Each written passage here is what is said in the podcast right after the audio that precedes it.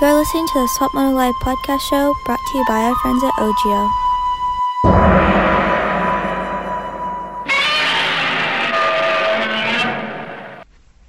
Hey, you're listening to the Swap Moto Live podcast presented by OGIO.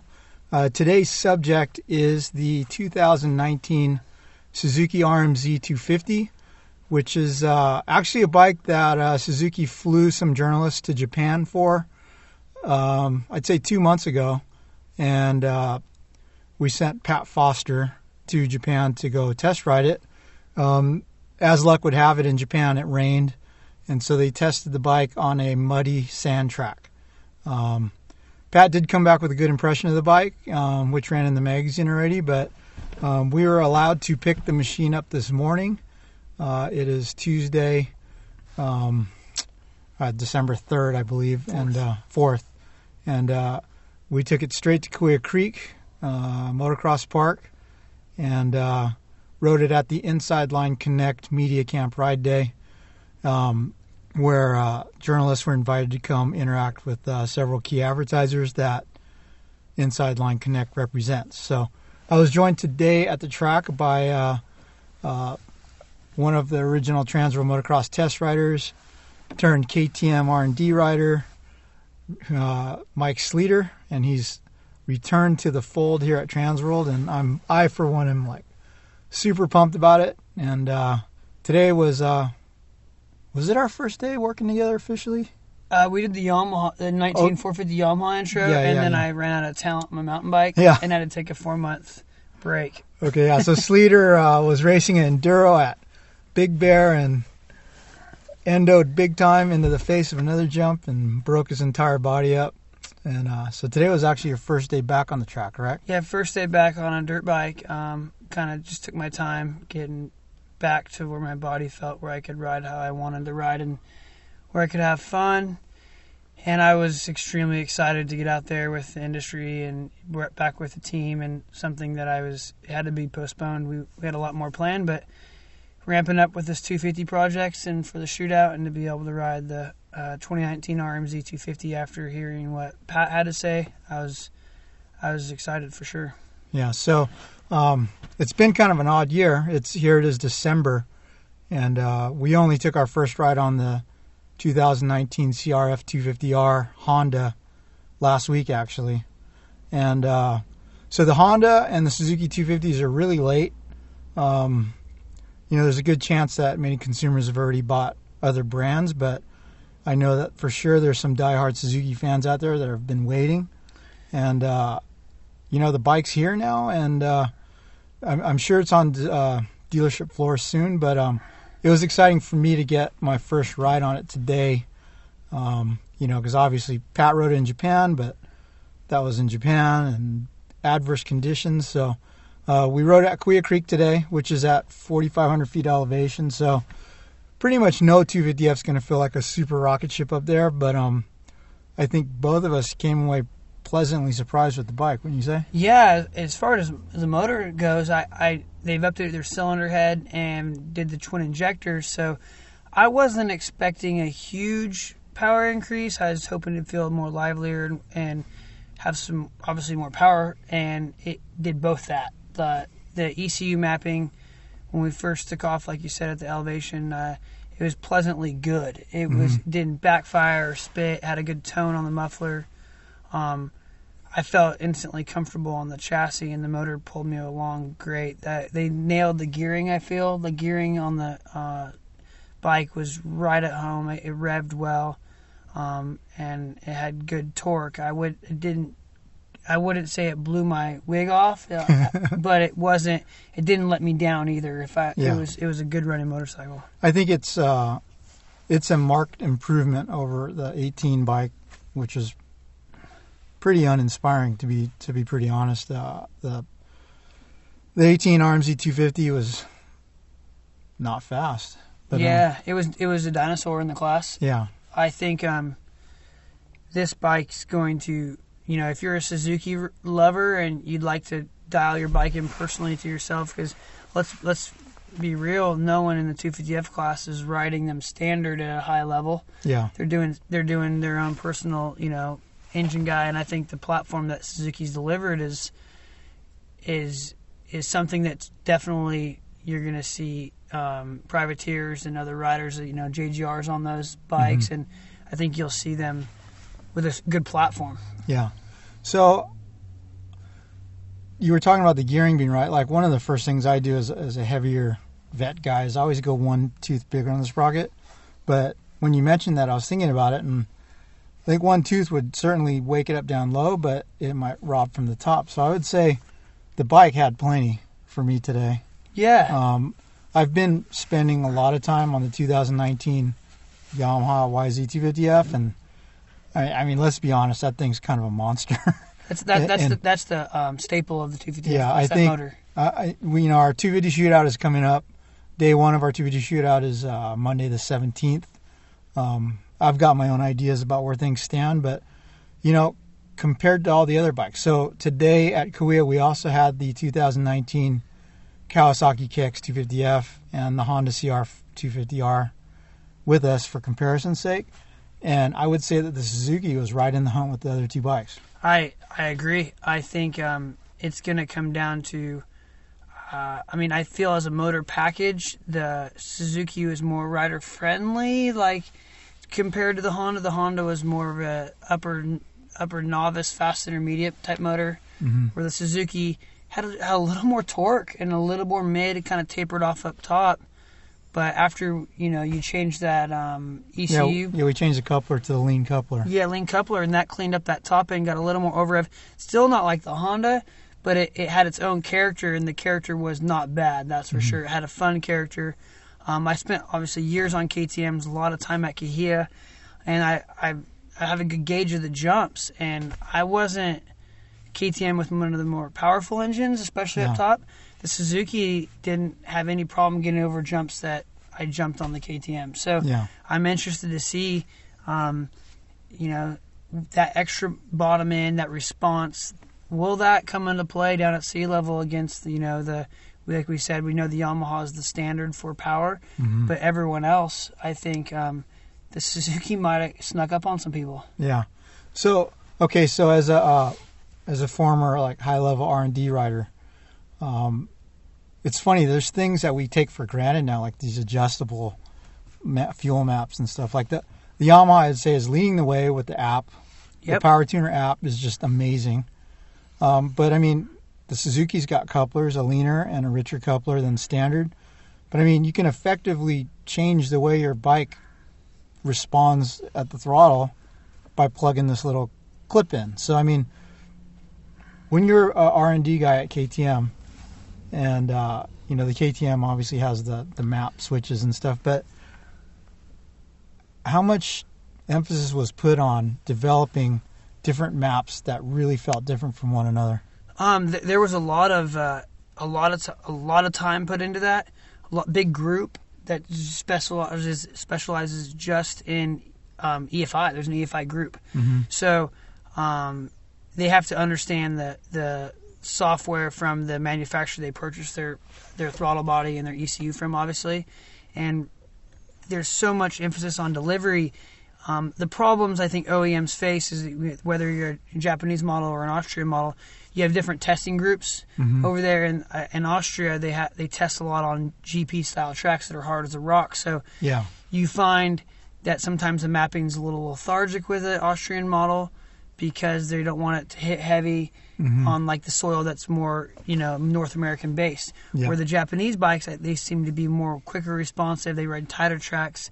I haven't ridden that soil over there, so I, I don't have a reference, but they seem to have the a leg up on their mapping. They run a little more aggressive mapping, Mhm. and I think, like you said, it's not on a button, but effectively you did that with your helmet and gear on, change the coupler. So Yeah. I mean, it, it.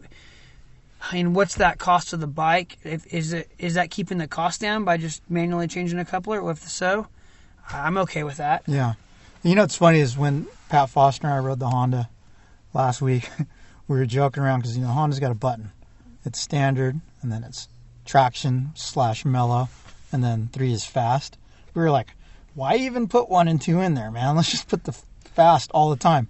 But there are applications where those other two are better, right? And Right. and or riders that Yeah, I mean, you've on the 350 that was pretty aggressive yourself. I remember you asking me questions about the 350, and I would run it in aggressive, but you had liked it with aggressive traction control, I believe. Yeah. So like at, at milestone when it got slippery, you'd run the traction control, and it, it the traction control and the slower maps, you know, you're retarding timing and less fuel, and you're not really, and they have to have parameters that it doesn't blow up the bike and get too crazy. So Yeah. I'd say they're at max 10% at the most between the, the settings, but I think the riders they do feel that they can adjust their bike to their their own personal riding styles without spending eight hundred dollars on the mm-hmm. Vortex. So it is a nice feature.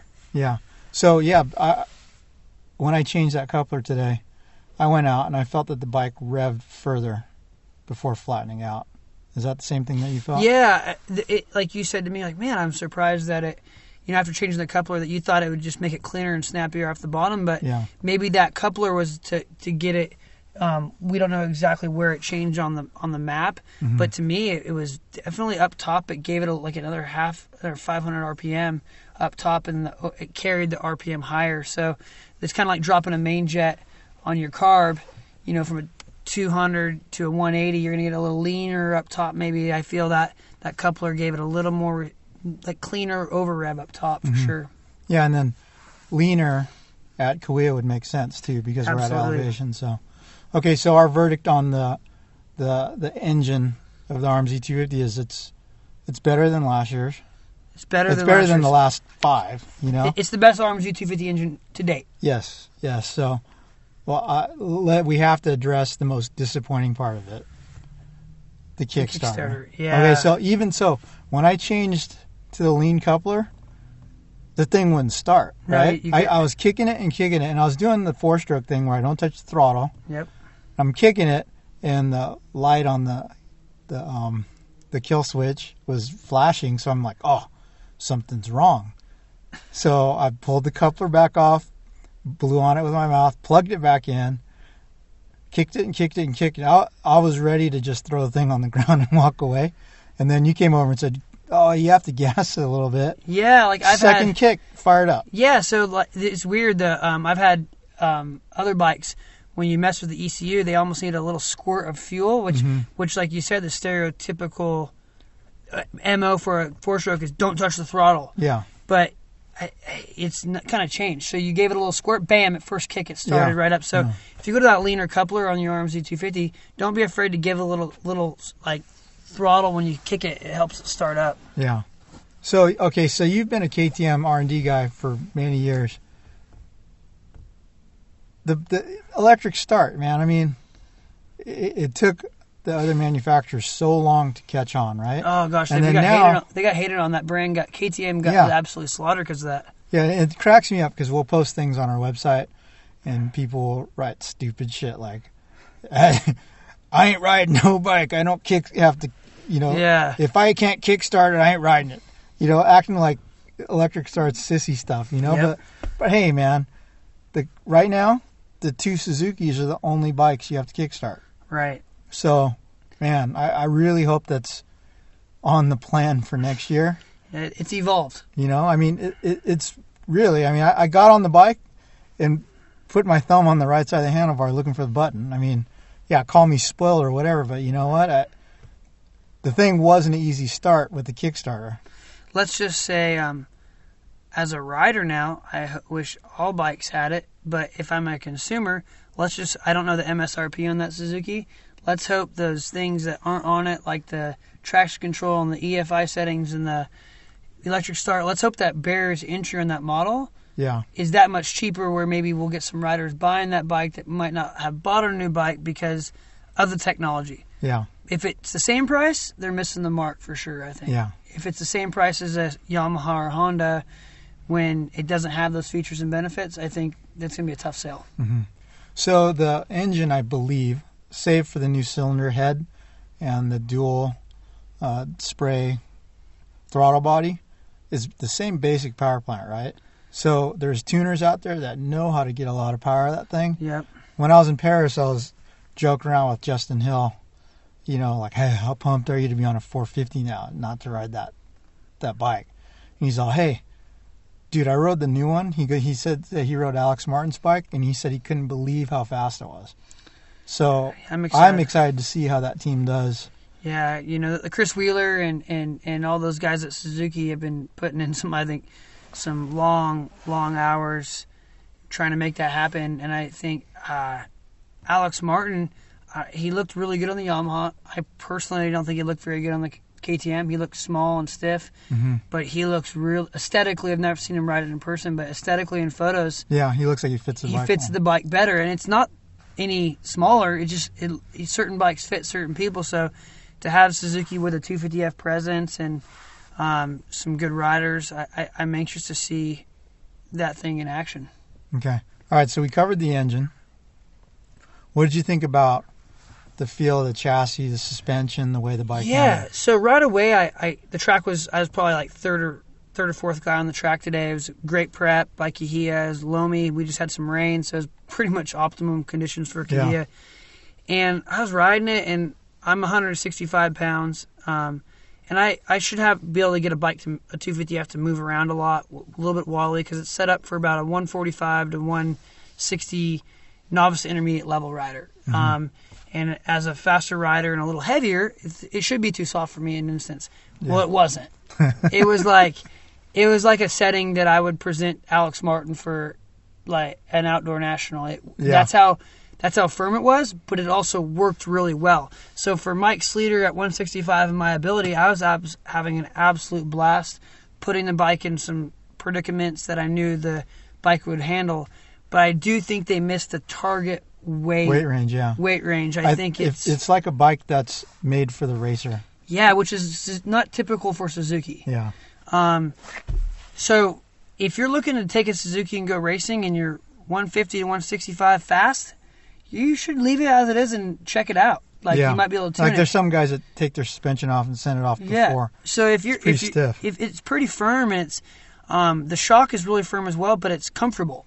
Yeah. The fork is really firm, um, but on slap downs it's pretty harsh. Like it's it's got a harsh feel in my hands.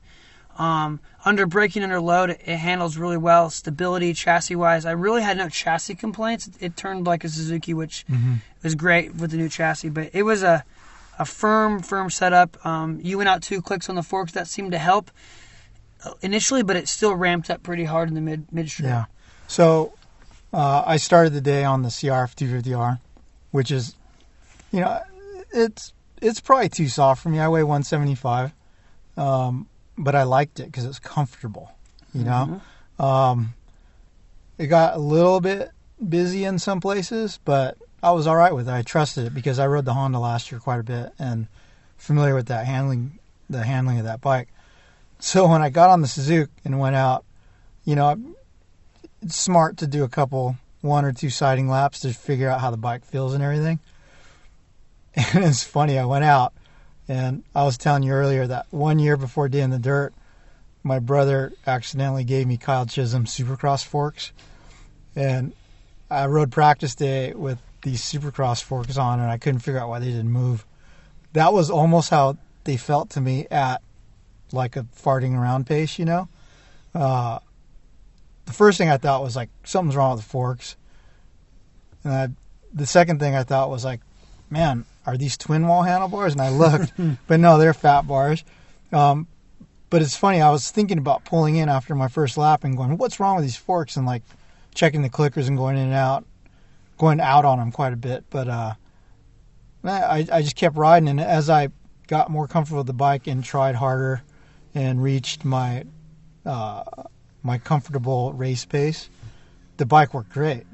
I mean, the harder you ride it, the better it works. Clearly, But it was not comfortable by any means up front. Um, it was funny because there was a couple jumps where I uh, came up short or slammed into the face of a, a time rhythm section poorly. And it was like when it happened though, I was like, "Oh, these things are so stiff; it'll be good." And it it was great, you know. Yep.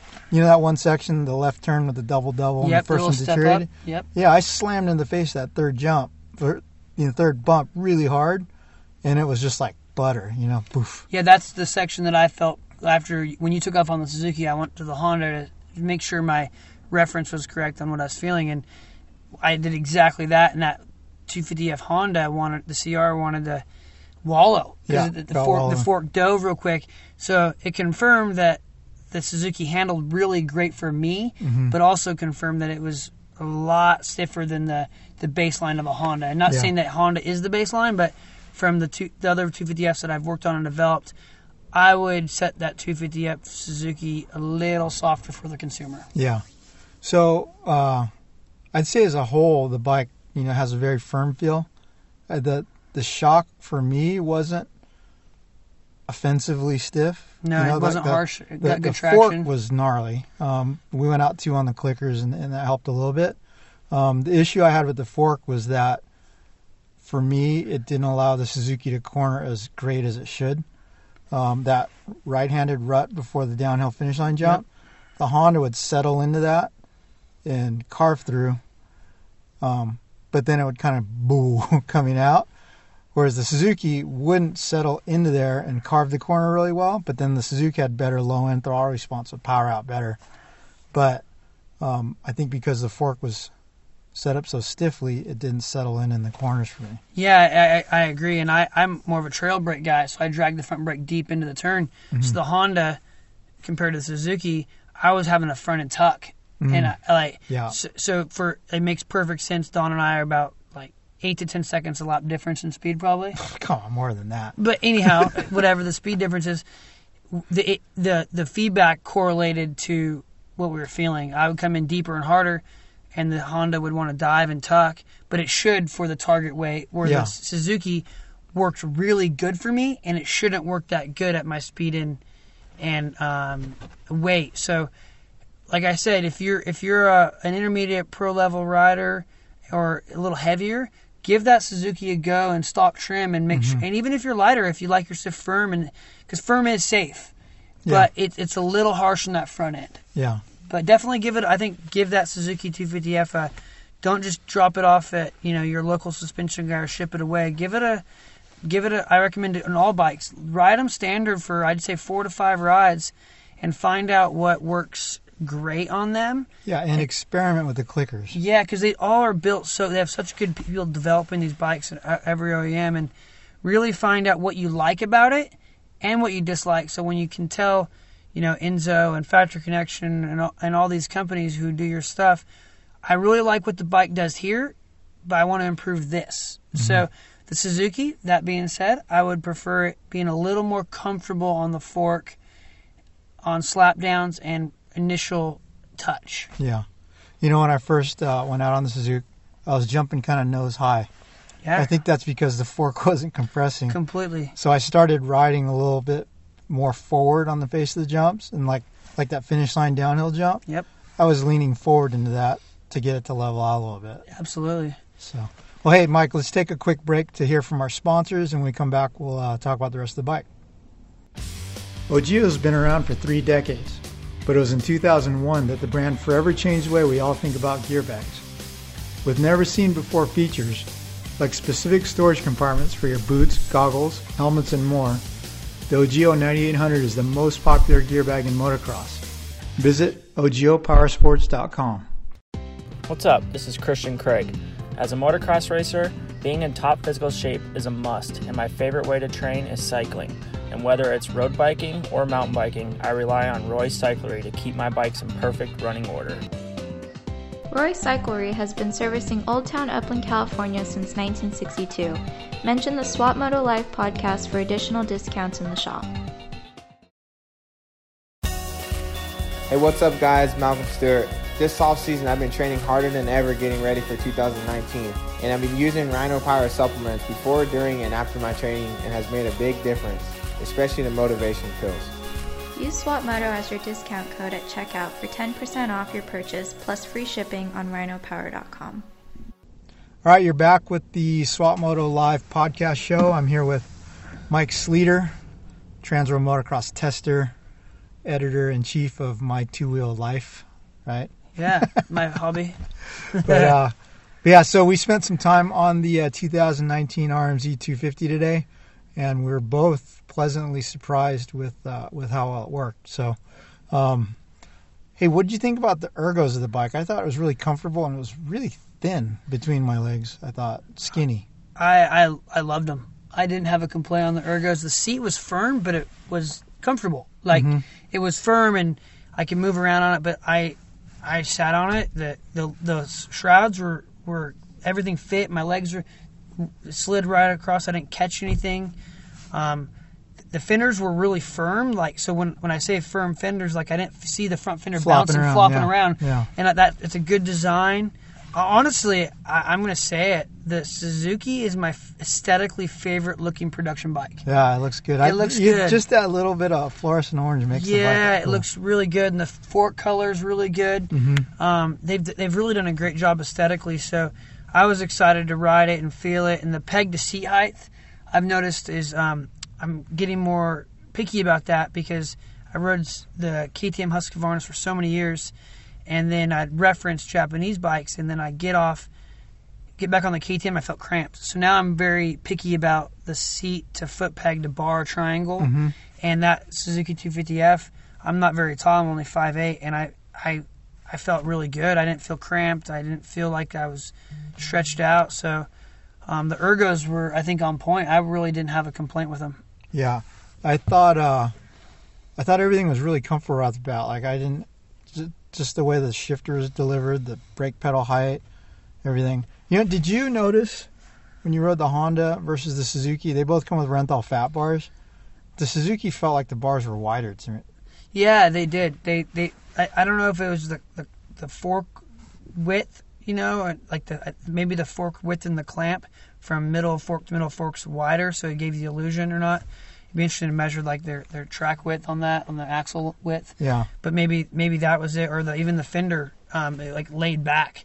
Um, but uh, yeah, the, the Suzuki, the look is good. The ergos are good. Um, I think they did a good job of. Uh, uh, they kind of downplayed it. I'm stoked they didn't like the two years ago the first 450, the new updated 450. They made it sound all new, and it was lackluster. I think this one they played it safer hmm and didn't go up like claiming any big numbers or any big things, and I think we're surprised. yeah. You know what? Uh, uh, have you ridden the the, the 18 RMZ 450? Uh, yeah. Okay, so that bike is strange. I mean, the, it, it's changed a little bit. Yeah, the, the, that BFRC Showa rear shock is a little bit cuckoo for me. Hard to set up, hard to predict. Um, the the 250 RMZ comes with KYB suspension, a coil spring fork. Thank God. I mean, I'd I'd like to erase the air fork era from my memory, you know, like Yeah, yeah, especially yeah. the triple air chamber ones.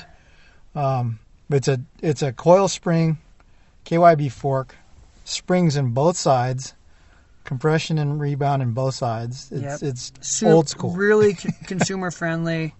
I mean, your guy down the street can probably make that thing mess it up and it'll still be good. Yeah. Um, what about uh, what about the brakes? Like uh, That that's a thing I did tell you right away. I was like, man, I got to used to the lack of brake power. Um, Yeah. Coming from years of KTM stuff. Um, there's two things with that though. I think the brake would have helped me stop quicker, obviously, mhm. but it also make the forks move better. yeah, I think people forget when the, the if you ever run a Brembo or a big rotor or whatever you're in to make better braking power, the harder you're braking, the quicker your fork movement is. It's going to make a big chassis pitch.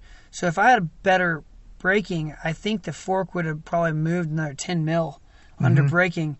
So think of that too when you're setting a bike up. The more power you bring and put on your power of brake you put on your bike, you might have to comprom- you might have to adjust your fork as well. So um, I, I would have liked a little more braking power on the bike. Um, is it as good as the KTM brakes? No. The Brembos.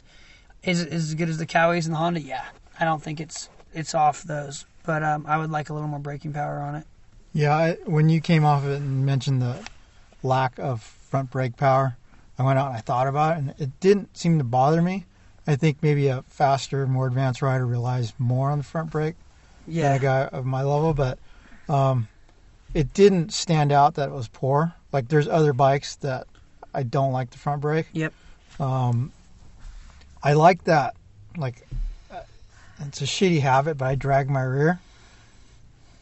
I didn't have any problems with the rear brake overheating or squealing or making noise or anything. Yeah, neither did I. And I do. I'm a brake dragger as well. Oh, yeah. My KTM's. would- If you hear, see any YouTube videos of me on a two stroke, you hear this back brake almost as much as the motor. Yeah. So uh, I think uh, the RMZ 250 proportionately compared to the RMZ 450 is is more in the hunt. I think.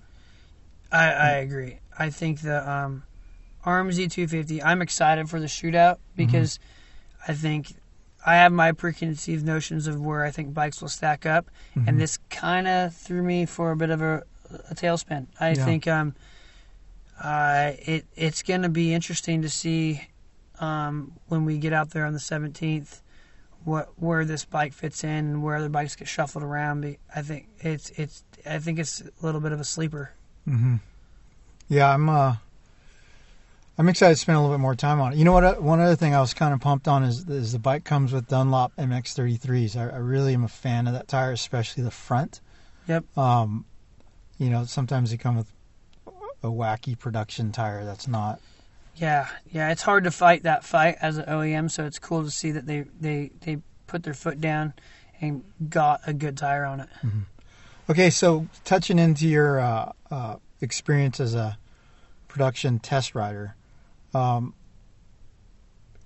you know, it'd probably be easy to just make the fastest, most badass bike, but you have to kind of target the bike for the average guy, right? I mean, Yeah, that's why there's a target weight range for suspension. I mean, same thing for the engine. It's like you can't make a bike too fast because then everyone can't ride it, right? Yeah, and the cost, right? Yeah. The cost of the And the production cost, the reliability. I think um, I can say for KTM, people are scared if if it's not fast right away, Mm-hmm. like out of the crate, they don't want it because they didn't know there's who's a good engine builder. Where, you know, five six years ago when the Kawi was the bike to have in 250F, it wasn't a rocket ship, but they knew Mitch could build a good engine, so they like they gave it the benefit of a doubt.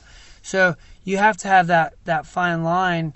Um, more power is not better, like you said. So the the average guy, um, this 250F the RMZ, I I jumped every jump I could hit, even the triple step up up the back. It's like 124 mm-hmm. feet in wind. How much power does the average guy that likes to ride 250F really need, and how much does he want to work on it? Yeah. Right, we put pump gas in there, you know, 380 a gallon or 370 a gallon, and mm-hmm.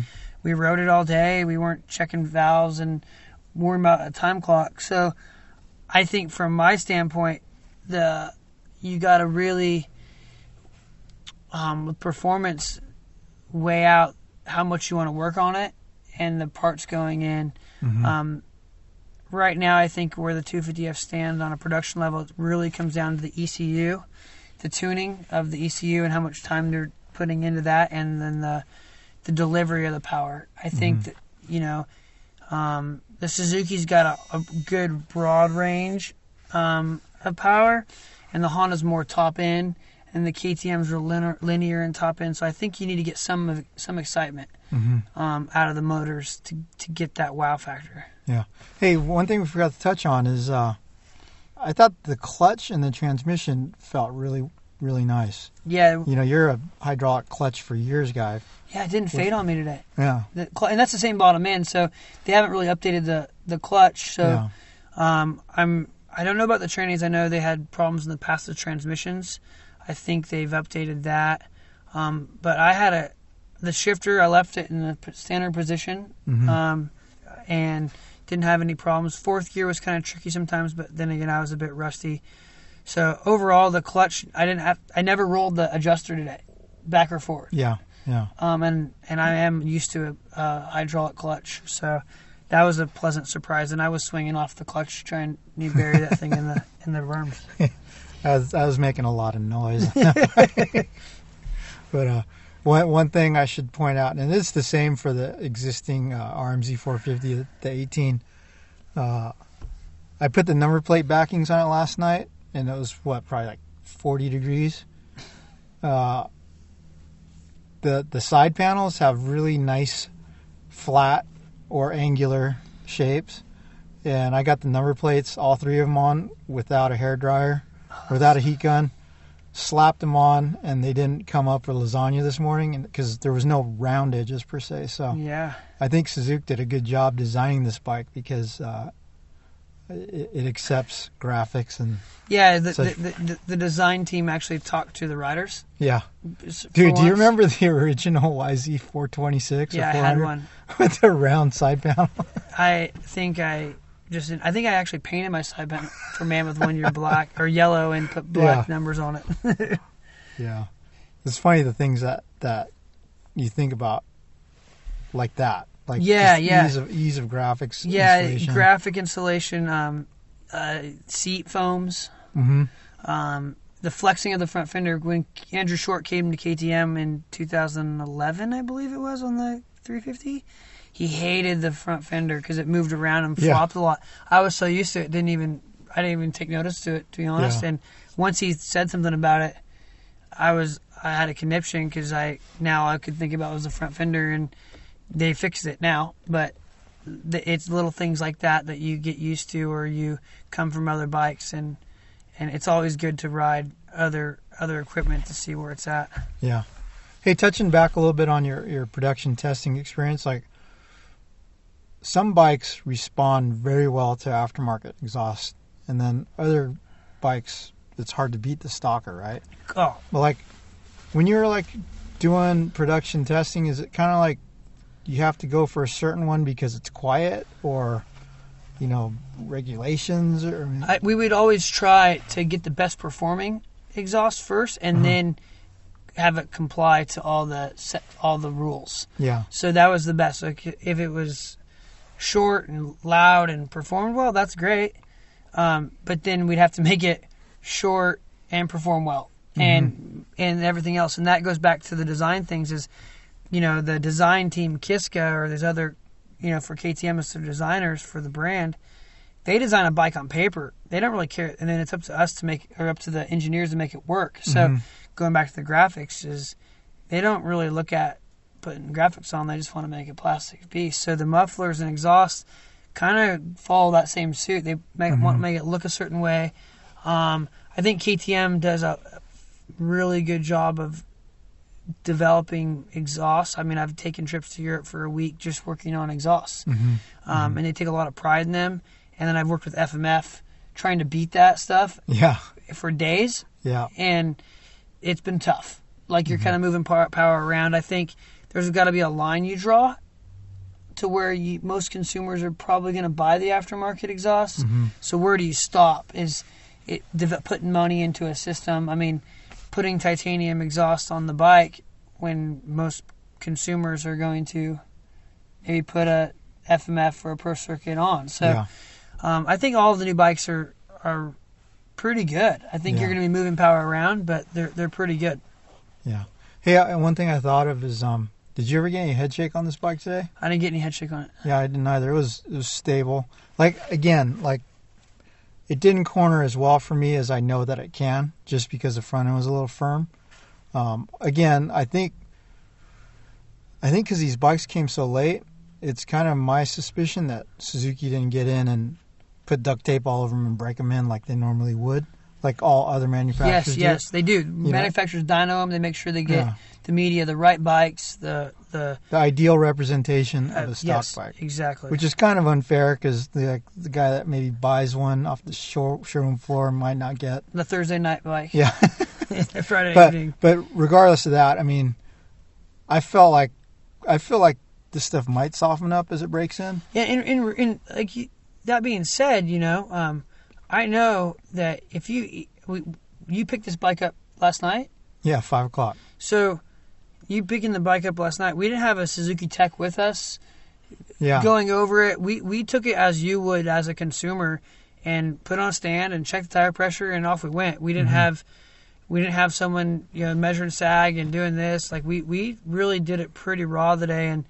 both of us had a good um, good day riding first and foremost, and and learned some stuff about that new bike that Yeah. hopefully later we can.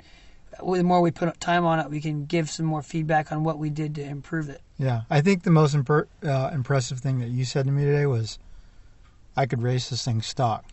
Yeah, I would come out to a Transworld Motocross in the 250 Pro class in that new Vet Pro Vet Yeah. 250 class Yeah, and race it because this bike can handle speed. So like if now that being said, like, this chassis can handle speed. It's got enough power to do the obstacles I want to do, and it's fun. Mm-hmm. That three-letter word, fun. It was a fun bike to ride. It cornered great. There, I didn't have to really compromise anything. Oh, it turned great, but the motor slow. Well, I like a turning bike. No, it motor ran good, really good. It wasn't a Yamaha engine. Yeah. This is the chassis was for me at 165 in my speed. I'd say I'd, I'd say a eight out of ten. Like it was, it worked quite well. Yeah. Um, so for me, I, w- I could go race this thing at a local race, um, and be confident over jumping stuff into breaking bumps and putting it in positions that I, I would rather sometimes not, but it would save me because of the stability of the chassis. Yeah. Yeah, I think I, I would say I, would, I could race as well. I would maybe play around the clickers on the forks a little bit more to get some comfort. Um, I would change the grips. I didn't really care for the grips today. They're kind of big. Um, but yeah, I mean, I overall pumped on the bike. Yeah. Can't wait to ride it back to back. I mean, we rode it back to back with two other brands today, but Yeah. uh, you know, we we didn't have the uh, Austrian bikes or the uh, Yamaha here. But uh, you know, the Toyota Escondino mobile podcast studio can only fit three bikes in the back. yeah, you you were loaded down. This the podcast studio was loaded down today, and you look like Sanford and Sons. we were busy, and it was uh, you know, in, inside line connect did a great job for the, us today, and gave us a good track with Cahuilla, and uh, I'm excited for the 17th to let everyone know how this shootout goes down. Yeah. So, uh, well, hey, uh, that's uh, those are our thoughts about our first day on the R- RMZ 250 2019 model. Model. Um, again, we do have our 250 shootout coming up on the uh, 17th, which is day one. Um, we will uh, probably get together, me, you, and I'd say Pat Foster. Yeah, We'll get together and talk about the bikes after the first day of testing, and uh, fill you guys in. So, um, again, the, this uh, podcast show is something new for me, something I'm trying. We would appreciate feedback, whether it's emails, uh, comments in the posts. Uh, shit, you could even DM me on Instagram if you want. yeah. but, uh, feel free to DM me on social media or get a hold of me if you have any questions about the bike as well. I'm, I do my best to reach out to Yeah. any of these, any of the models you hear me talking about at Transworld to make your guys' riding experience as fun as ours. so, yeah, so uh, yeah, Mike Sleeter at Sleet Dawg D A W G, Yeah. right? So, uh, Rob Salcedo dubbed me that back Did in the shift days. Yeah. so Nice. Well, hey, thank you for listening. And uh, yeah, if you liked it, if you like the show, be sure to uh, subscribe to us on uh, iTunes, Spotify, or Stitcher. Thanks for listening. You've been listening to the Swap Moto Live podcast show presented by OGIO and hosted by my dad, Donn Maeda. Thanks for listening.